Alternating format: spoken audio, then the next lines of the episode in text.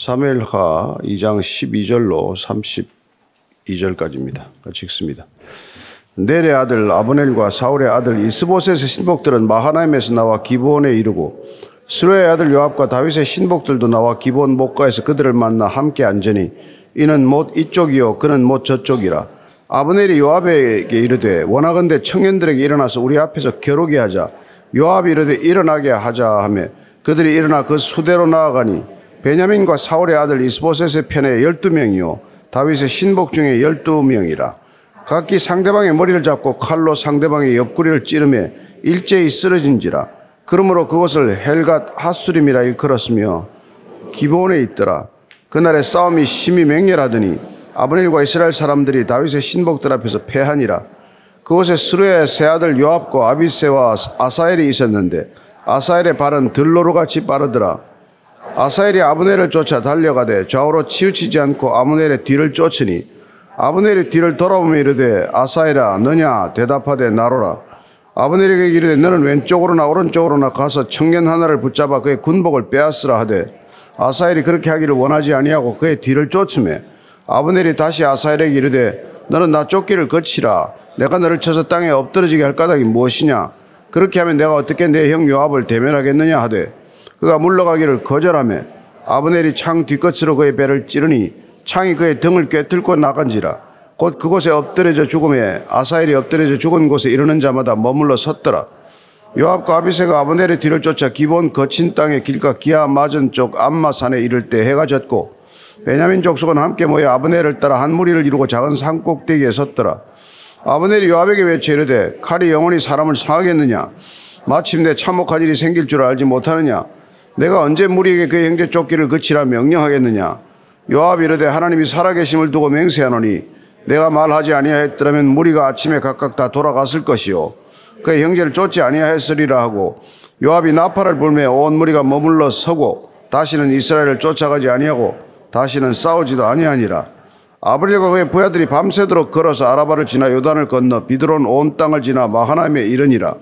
요압이 아브넬 쫓기를 거치고 돌아와 무리를 다 모으니 다윗의 신복 중에 열아홉 명과 아사엘이 없어졌으나 다윗의 신복들이 베냐민과 아브넬에게 속한 자들을 쳐서 360명을 죽였더라. 무리가 아사엘을 들어올려 베들레헴에 있는 그의 조상묘에 장사하고 요압과 그의 부하들이 밤새도록 걸어서 헤브론에 이른 때에 날이 밝았더라. 아멘. 어쩌면 내전과 같은 상황은 불가피한 것이겠죠. 남과 북으로 나뉘어서 유다 지파와 나머지 이스라엘 열한 지파가 나라가 두 쪽으로 이렇게 쪼개지고 말았는데 언젠가는 갈등이 폭발하고 말겠죠. 오늘 그 갈등이 어떻게 폭발했는지에 관한 기록입니다. 먼저 12절부터 15절까지 다시 읽습니다. 시작. 넬의 아들 아브넬과 사울의 아들 이스보셋의 신복들은 마하나임 앞에서 나와 기본에 이르고 스로의 아들 요압과 다윗의 신복들도 나와 기본 목가에서 그들을 만나 함께 앉으니 이는 못 이쪽이요 그는 못 저쪽이라 아브넬이 요압에게 이르되 원하건대 청년들에게 일어나서 우리 앞에서 겨루게 하자고 요압이 이르되 일어나게 하자 하네 그들이 일어나 그 수대로 나아가니 베냐민과 사울의 아들 이스보셋의 편에 열두 명이요 다윗의 신복 중에 열두 명이라 예, 저쪽 그 북이스라엘 쪽의 군사령관은 지금 아브넬이죠. 예, 그리고 다윗 쪽은 요압이 이렇게 나왔습니다. 사실 싸움을 걸어온 쪽은 아브넬 쪽이죠. 그래서 기본적으로 건너와서 그들은 지금 마하나임이라고 하는 요단 동편에 일단 근거지를 마련했습니다만은 일단 다시 요단 서쪽으로 넘어온 것이죠. 와서 이제 다윗이는 예루살렘 근처까지 온 거예요. 뭐 정탐을 왔든지 어떻게 보면 조금 한번 이렇게 뭐 전세를 한번 파악하러 왔든지 전황을 살피러 왔든지 온 것이죠. 그래서 이제 그 함께 못 이쪽 저쪽에 포진을 하게 되었는데 아브넬과 요압은 어떻게든지 뭐 사울 아래 있을 때는 다 알던 사이니까. 예. 근데 이제 아브넬이 청을 이제 그 이제 제안을 한 것이 뭐냐면 우리가 12명씩을 내세워서 어, 한번 싸워보자, 겨뤄보자. 그런데 여기 이제 우리 앞에서 겨루게 하자라는 이게 뭐, 뭐 번역이 잘 된 번역이죠. 원래는 이게 웃는다는 뜻이고 조롱하다, 농담하다는 뜻이에요. 우리 한번 이 애들 한번 싸우게 해서 한번 재미나게 놀아보자는 그런 뉘앙스가 담긴 말이에요. 한번 걔들 이렇게 나와서 싸우는 거 어떻게 싸우나 한번 우리가 한번 보자고 예, 이런 이런 투의 이제 제안을 한 거예요. 그런 제안도 참 어리석지만은 그걸 또 덥석 요압이 받아들입니다. 근데 옛날에는 그 당시에는 싸움을 이제 전면전을 치르기 전에 대표자를 내세워서 이렇게 한 번씩 싸우는 관행들이 있긴 했어요. 우리 잘 아는 대로 블레셋과 이스라엘과의 전쟁 때도 골리앗이 나와서 싸움을 이제 자꾸 이렇게 촉발하지 않습니까? 나와서 나하고 누가 한 사람 나와서 대표적으로 한번 겨뤄보자. 어떻게 보면 그러면 고대 전쟁은 그래서 승패가 결정이 나면 한 사람 죽음으로써 전쟁이 끝날 수도 있는 것이죠. 그런 방법이었다는 뜻에서는 그 나름대로 뭐 의미가 있었다고 하겠지만은 그렇게 쉽게 끝나는 싸움이 아니거든요. 3일상 17장 9절 한번 보면은 그때 상황이 어떻게 되는지 한번 보십시다. 시작. 그가 나와 싸워서 나를 죽이면 우리가 너희의 종이 되겠고 만일 내가 이겨 그를 죽이면 너희가 우리의 종이 되어 우리를 섬길 것이니라. 이게 이제 블레셋이 나와서 이스라엘 군들에 대해서 이제 일종의 뭐 이렇게 약을 올리는 거기도 하고 나하고 상대할 사람 있으면 나와봐라. 내가 죽으면 너희들이 이긴 것이고 너희들 대표가 죽으면 너희들이 우리한테 항복하고 우리를 섬기라. 이런 제안이란 말이에요. 근데 이건 지금 12명씩 나와가지고 지금 싸워보자는 거예요. 뭐 열둘이라는 숫자 자체가 열두 지파를 대표한다고도 볼 수 있고 당시에 열둘이 가지고 있는 상징적 의미가 있으니까 한번 우리가 열둘씩 내어서 한번 그렇게 한번 해보자 붙여보자는 거예요. 이게 이제 이른바 북이스라엘의 군사령관 아브넬의 제안이고 그 제안을 또 유다군의 어떻게 보면 군사령관 역할을 맡고 있는 요압이 덥석 받아들임으로써 이런 일이 시작이 된 거란 말이에요. 그 자기가 나와서 그럼 요압 보고 너하고 나하고 싸워서 한번 결판을 내보자. 라고 한 게 아니라 잘 싸우는 애들 12명을 우리가 뽑아서 애들 싸움을 한번 붙여보자. 이게 여러분, 이게 세상이 이렇게 돌아가는 이 모양이 이런, 이런 모양이란 말이에요. 예. 누구 잘 싸우는 사람 없나? 그 사람을 내세워서 한번 승패를 가려보자. 그래서 우리가 소위 말하는 인재가 뭐냐 이 말이에요. 인재를 회사가 그렇게 눈독을 들이고 사람을 거액을 들여서 스카우트하는 이유가 뭐예요? 기업도 뭐 총성이 없는 전쟁이라고 그러지 않습니까?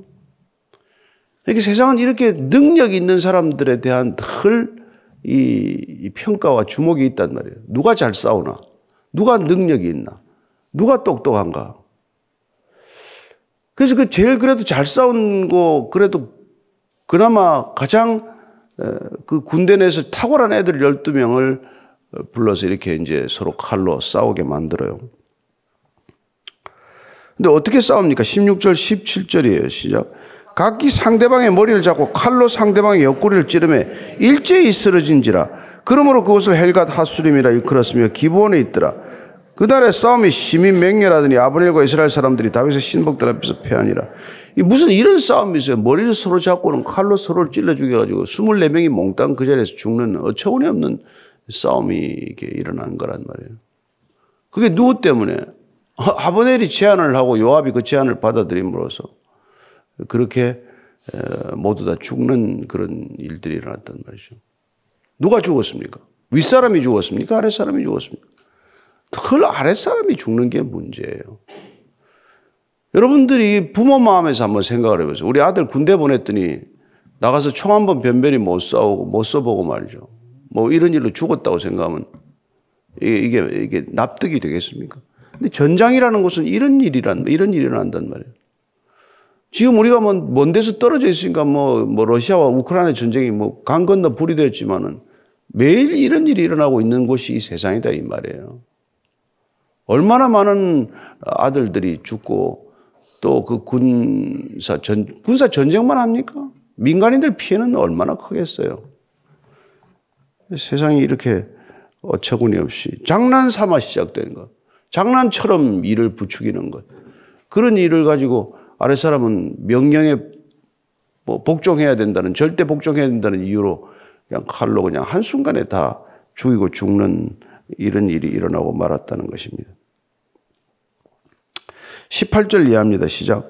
그곳에 스루의 세 아들 요압과 아비세와 아사엘이 있었는데 아사엘의 발은 들로로같이 빠르더라. 아사엘이 아브넬을 쫓아 달려가되 좌우로 치우치지 않고 아브넬의 뒤를 쫓으니 아브넬의 뒤를 돌아보며 이르되 아사엘아 너냐 대답하되 나로라. 아브넬이 그에게 이르되 너는 왼쪽으로나 오른쪽으로나 가서 청년 하나를 붙잡아 그의 군복을 빼앗으라 하되 아사엘이 그렇게 하기를 원하지 아니하고 그의 뒤를 쫓으며 이 요압의 세 형제가 있는데 그 요압 아비세 아사엘인데 아사엘이 이게 또 들로루처럼 빨랐다고 돼 있어요. 굉장히 빨라서 몸집이 빠르고 또 빠르다는 뜻은 성급하다는 뜻도 있죠. 그걸 빠른 사람들은 이게 좀 성급하지 않습니까? 이렇게 전공을 세우고 싶은 욕심이 남달랐던 또 그런 사람이에요. 어떻게 하면 이 적장을 내가 잡을 건가? 사실 전쟁에서 적장을 쓰러뜨리거나 적장에 뭐 목을 치거나 하면 가장 큰 전과를 전공을 올리는 거 아니에요. 그러니까 아사엘이 이제 아브넬에게 집중하고 그를 뒤쫓기 시작을 하는 거예요. 그랬더니 아브넬이 야 나를 따라오지 마라. 그만 쫓으라. 너는 왼쪽으로나 오른쪽으로 와서 내 군인들, 내가 데리고 온 군인들 중 하나를 붙들어 가지고 그의 군복을 빼앗으라. 그를 죽여서 그의 군복을 빼앗아서 그를 제물로 삼아 그를 내 전공으로 삼으라. 내 전과로 그를 삼으라. 나 말고 내 아랫 사람을 데려가라. 나를 죽이려고 하지 말고 내 아랫 사람, 내 부하를 죽여 네 전과로 삼으라. 이런 소리를 하는 게 이 군사령관이라고 하는 작자의 얘기란 말이야. 내 목숨을 빼앗아, 빼앗으려면 빼앗아 보라가 아니라 야, 나를 자꾸 이렇게 죽여서 내 전과로 삼으려고 하지 말고 내 부하들 많은데 부하들 한두 놈, 아무 놈이나 잡아서 데려가라. 군복 뺏겨가면 그러면 너는 이겼다고 될 거 아니냐. 이런 소리를 하는 자가 이 이스라엘의 군 사령관이다. 이 말이죠. 그 나라가 잘 되겠습니까? 그랬더니 이제 아사엘이 물러서지 않습니다. 22절 이하예요. 시작.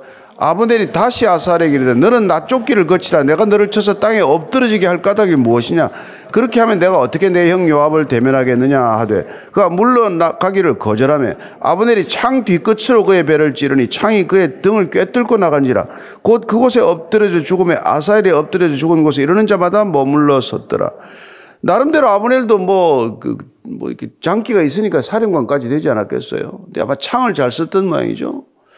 그래서 말을 타고 서로 쫓아오고 가면서 창을 가지고 뒤로 돌려서 창 끝으로 찔렀는데 아사엘이 거기 찔려 죽었다는 거예요. 그 아사엘은 빨라서 그를 쫓았고 빨라서 죽은 사람이에요. 워낙 속도를 빨리 높여가지고 따라오니까 창만 뒤로 들이대는데 그 창에 지가 찔려 죽어서 창이 배에서 그냥 등으로 관통해서 죽고 말았다는 거예요. 그게 조금 천천히 따라갔으면 죽지도 않을 일이고 뭐 그럴 일인데 그냥 너무 빨리 쫓아가다가 자기 속도에 그냥 뭐, 뭐 그냥 배를 그냥 관통당하고 죽었다는 거예요. 그래서 여러분 인생 살다 보면 그렇게 잘난 것 같고 똑똑한 것 같고 빨리 가는 것 같은데 가면 덜컥 죽었어. 없어. 인생 서두르지 마십시오. 목표가 분명하고 방향이 분명한 건 중요한 일이지만 급히 간다고 다 되는 일이 아니란 말이에요. 근데 지금 온 인류가 지금 어디를 가는지도 모르고 지금 죽을 힘을 다해서 달려가는 거예요. 여러분, 변화의 속도를 누가 좀 쫓아갈 수 있습니까? 여러분들 지금 뭐, 챗 GPT 속도를 따라가겠어요? 누굴 따라가겠습니까? 인류는 이렇게 속도를 점점 가속해서 올려서 급히 급히 성급하게 달려가지만 이 달려가는 속도를 조절하지 못해서 죽게 생겼단 말이에요. 돈을 버는 것도 마찬가지고 돈을 한번 벌면 정신을 못 차려. 예, 그 돈에 깔려 죽을 때까지 돈을 벌어요. 권력도 마찬가지죠. 뭐 그만큼 올라갔으면 되는데 끝까지 올라가려다가 그냥 그 수치를 다 드러내죠. 여러분 높은 데 올라가는 사람은 속옷을 조심하라는 말이 있어요. 낮은 데 있으면 저 사람 속에 뭐 무슨 뭐 속옷을 입었는지 모르지만 높은 데 올라가면 다 보인단 말이에요. 그 저나 여러분이나 높은 데 올라가려고 할 게 없단 말이에요. 근데 이 세상은 성공하게 눈이 멀었어요. 어떻게 하면 성공하느냐? 지혜로운 사람은 실패하게 눈을 뜹니다. 어떻게 하면 실패하지 않느냐? 그러나 더 지혜로운 사람은 지학이라는 게 있어요. 멈추는 것을 공부하는 거예요. 어디서 멈춰야 하나? 여러분, 인간의 몸이 끝없이 성장하면 괴물되지 않겠어요? 요 정도 키에서 멈추고, 코도 요 정도 자라도 멈추고, 손가락도 이 정도 자라고 멈춰야 여러분 균형이 있지. 무한정 자라면 다 괴물되는 거예요. 근데 인간의 그 무한정 자라고자 하는 욕망이 탐욕이란 말이에요. 탐욕. 그래서 탐심은 우상숭배하고 동일하다 이 말이죠. 다 탐욕이에요. 내가 어떻게 하면 저 아사엘을 잡아가지고 내가 가장 괄목할 만한 전과를 세울 것인가. 자기 실력은 생각도 안 하고 보니까 뭐 아사엘하고 이 저기 아브넬하고는 싸움이 안 되는 친구란 말이에요. 그런데 오직 한 가지 빠르다는 것, 이 한 가지 장점. 내가 들로르처럼 빠르기 때문에 누구보다도 빨리 아브넬을 쫓아갈 거라는 그 자기 장점 하나 가지고 모든 판단을 잊어버리고 줄다름 치고 뒤쫓아가다 그냥 창에 찔려서 단번에 죽고 말았어요. 어쩌면 인류 문명이 이렇게 단번에 멸망하는 날을 맞겠죠. 예, 그참 안타까운 일들입니다. 그래서 요압과 아비세가 아브넬의 뒤를 쫓아 기본 거친 땅의 길가 기아 맞은편 암마산에 이를 때 해가 졌고 베냐민 족속은 함께 모여 아브넬을 따라 한 무리를 두고 작은 산 꼭대기에 섰더라. 이게 지금 이쪽 지파들이 아, 베냐민 지파 중심으로 움직이기 때문에 이제 아사일 중심으로 아사일이나 뭐 사울이나 지금 뭐 이스보셋이나 다 베냐민 지파 사람이거든요. 어떻게 보면 지금 다윗 지파와 베냐민 지파의 싸움처럼 변한 거죠. 근데 베냐민 지파는 그 사람들도 다 싸움꾼이고 뭐 옛날에 사사기에 보면은 돌 잘 던지고 물맷돌 잘 던지는 사람이 600명이나 있고 어떤 싸움 호전적인 사람들이에요. 그래서 그 이런 싸움이 일어난 것이죠. 그래서 꼭대기에 서서 아브넬이 요압에게 외치되 칼이 영원히 사람을 상하겠느냐? 이거는 뭐 원래 칼이 계속해서 사람을 먹게 하겠느냐? 아니 싸움은 누가 걸었는데 지금 이런 또 얘기를 해요. 마침내 참혹한 일이 생길 줄 알지 못하느냐? 내가 언제 무리에 그의 형제 쫓기를 그치라 명령하겠느냐? 싸움을 걸어놓고 싸움이 누구로부터 발단되었는지 책임을 그쪽에 미룬단 말이에요. 그래서 항상 전쟁하는 쪽은 보면 내가 잘못했다는 거예요. 내가 싸움을 걸었다는 거예요. 내가 싸움을 시작하게 촉발하는 원인이 내게 있다. 나한테 있지 않다. 이게 맨날 모든 전쟁에서 이게 똑같은 주장이에요. 내가 지금도 무슨 뭐, 뭐, 6.25 전쟁이 누구 책임인지를 지금도 이야기하는 사람들이 있잖아요. 자, 27절부터 28절, 9절까지입니다. 시작. 요압이 이르되 하나님의 살아계심을 두고 맹세하노니 내가 말하지 아니하였다면 무리가 아침에 각각 다 돌아갔을 것이 그의 형제를 쫓지 아니하였으리라고 요압이 나팔을 불며 온 무리가 머물러 서고 다시는 이스라엘을 쫓아가지 아니하고 다시는 싸우지도 아니하니라. 여러분 보면은 지금 이제 또 요압은 내가 하나님의 살아계심을 두고 맹세했는데 내가 그거 뭐 12명씩 하자고 얘기 안 했으면 싸움이 없었다. 그 싸움은 또 아브넬 내 책임이다. 아브넬은 요압 내 책임이다. 너 왜 자꾸 싸움을 끝을, 끝을 내지 않고 끝까지 나를 또 쫓아오느냐. 이렇게 서로 싸움을 하는 것이죠. 그래 보니까 다시는 싸우지도 아니하니라는데 뭘 왜 안 싸워? 계속 싸웁니다, 앞으로. 전쟁은 계속될 거예요. 그래서 딱 전투는 중지됐다 이 말이죠. 여기서 싸움은 잠시 중단되었지만은 앞 나중에 보면 3장 1절 보면은요. 그 사무엘 3장 1절 보면 사울의 집과 다윗의 집 사이에 전쟁이 오래 갔다고 되어 있어요. 계속 이제 전쟁이 일어날 거예요. 근데 이 전투, 술갓 햇수림이라는 이 전투는 일단 중단이 된 거죠. 더 이상 안 쫓아가고. 그리고는 아브넬과 그의 부하들이 밤새도록 걸어서 아라바를 지나 요단을 건너 비드론 온 땅을 지나 마하나임에 이르느라 자기들 이제 그 수도로 삼은 마하나임에 다 철수를 한 것이죠. 예. 자, 그리고 나머지 전, 오늘 이 싸움의 결과를 이렇게 정리하고 있습니다. 30절, 32절입니다. 시작. 요압이 아브넬 쫓기를 거치고 돌아와 무리를 다 모으니 다윗의 신복 중에 19명과 아사엘이 없어졌으니 다윗의 신복들이 베냐민과 아브넬에게 속한 자들을 쳐서 360명을 죽였더라. 무리가 아사엘을 들어올려 베들레헴에 있는 그의 조상묘에 장사하고 요압과 그의 부하들이 밤새도록 걸어서 헤브론에 이른 때에 날이 밝았더라. 요압도 이제 이제 뭐 그쪽은 돌아가고 또 철수를 했죠.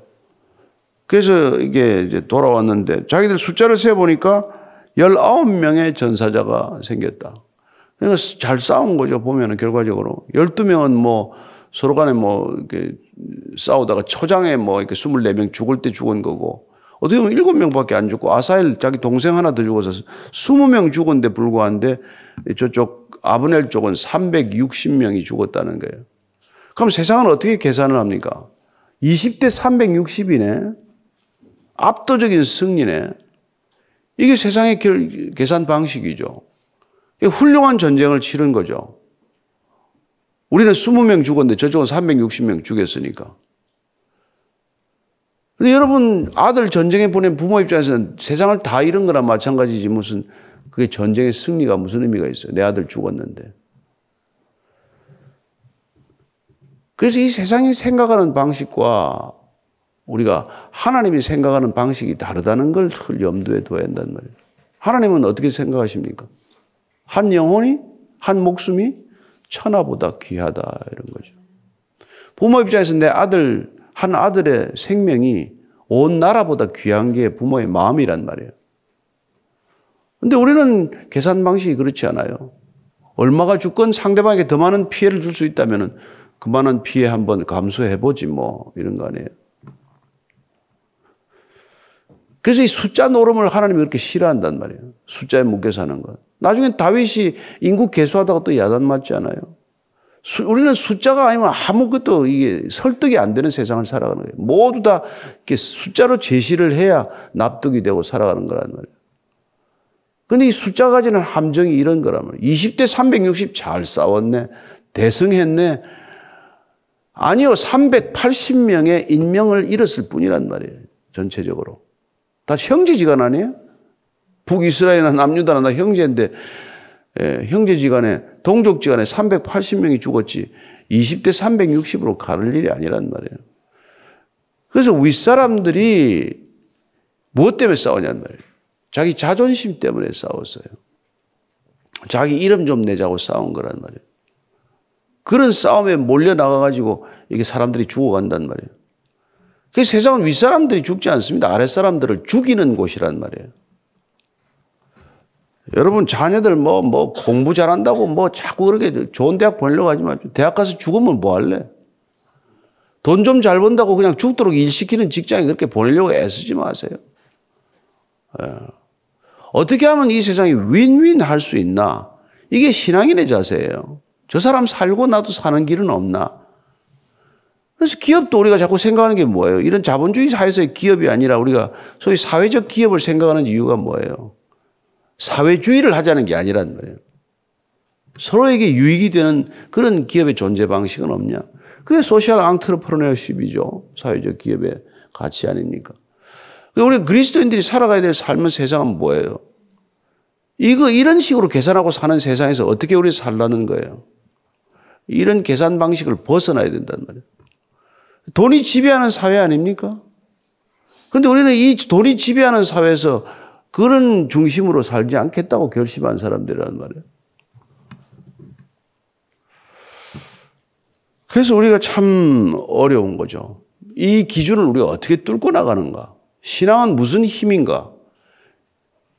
이 계산 방식에서 어떻게 벗어나야 하며 어떻게 우리는 모두가 윈윈하는 방식을 찾아낼 것인가? 그래서 한 믿음, 한 성령, 한 소망 안에서 살아가는 공동체는 가능한 것인가? 이걸 날마다 고민하는 것이 얼마나 치열한 고민입니까? 예. 세상에 계산하는 방식 그대로 살아가기 위해서 하나님한테 돈 좀, 돈 좀 더 주세요. 좀 도와주세요. 보태주세요. 나도 힘 좀 주세요. 능력 주세요. 이런 기도를 가지고는 세상에 사람, 이게 아무것도 변하지 않는단 말이에요. 그래서 세상 사람들이 고민하는 것보다 더 치열한 고민을 불가피하게 할 수밖에 없고 세상 사람들보다 훨씬 더 고통스럽게 살 수밖에 없는 게 신앙의 길이다 이 말이죠. 뭐 무거운 짐을 내려놨다고 그냥 맨날 히히 웃고 사는 게 아니고 우리는 더 많은 갈등을 겪어내야 되는 것이고 더 큰 고민 속에 빠지는 것이고 그러나 그걸 감당할 수 있는 힘이 나로부터 비롯되는 되지 않고 위로부터 오는 힘으로 위로부터 오는 능력으로 위로부터 오는 지혜로 이 세상을 이겨내겠다. 이게 우리가 신앙하는 이유 아니겠어요? 네.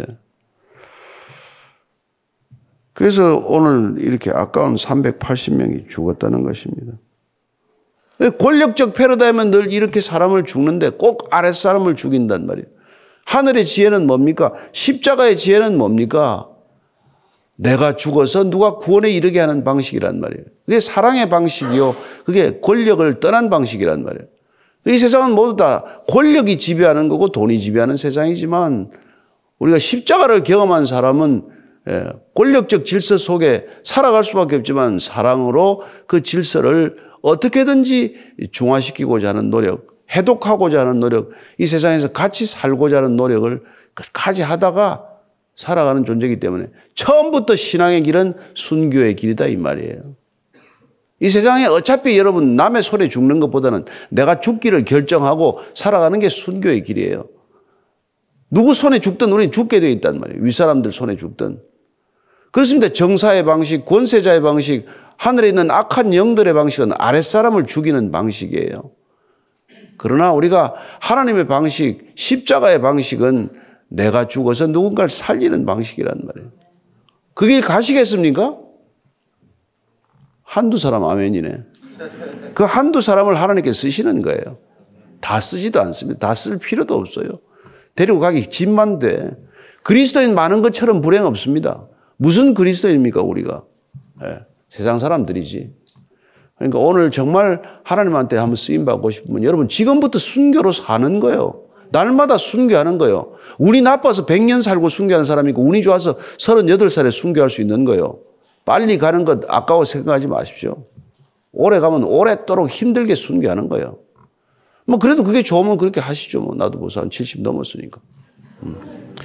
같이 오늘 기도할 때 하나님 예, 이 세상에 어떻게 살아내야 하는지 신앙의 힘은 무엇인지 어떻게 우리는 순교의 길을 가야 하는지 다시 한번 깊이 묵상하는 시간 되게 하여 주옵소서. 하나님 무엇을 놓고 기도합니까? 무엇을 이루어 달라고 기도합니까? 그 꿈이 이루어지면 이 세상은 어떻게 되는 것입니까? 그 꿈이 이루어지면 나는 어떻게 되고 내가 주위에 있는 이웃들은 어떻게 되는 것입니까? 늘 한 번 더 생각하고 깊이 생각하고 생각하고 더 생각하고 예, 그렇게 살아가는 지혜로운 참된 하늘의 지혜를 지닌 진정한 그리스도인들 되게 하여 주옵소서.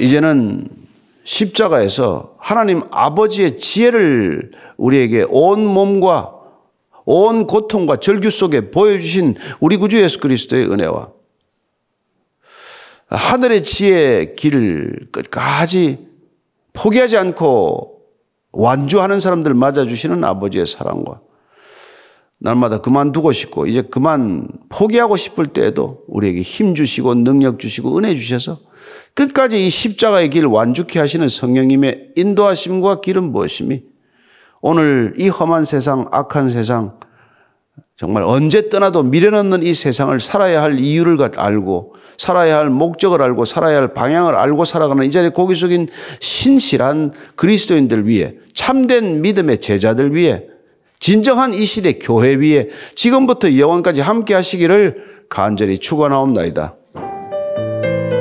아멘.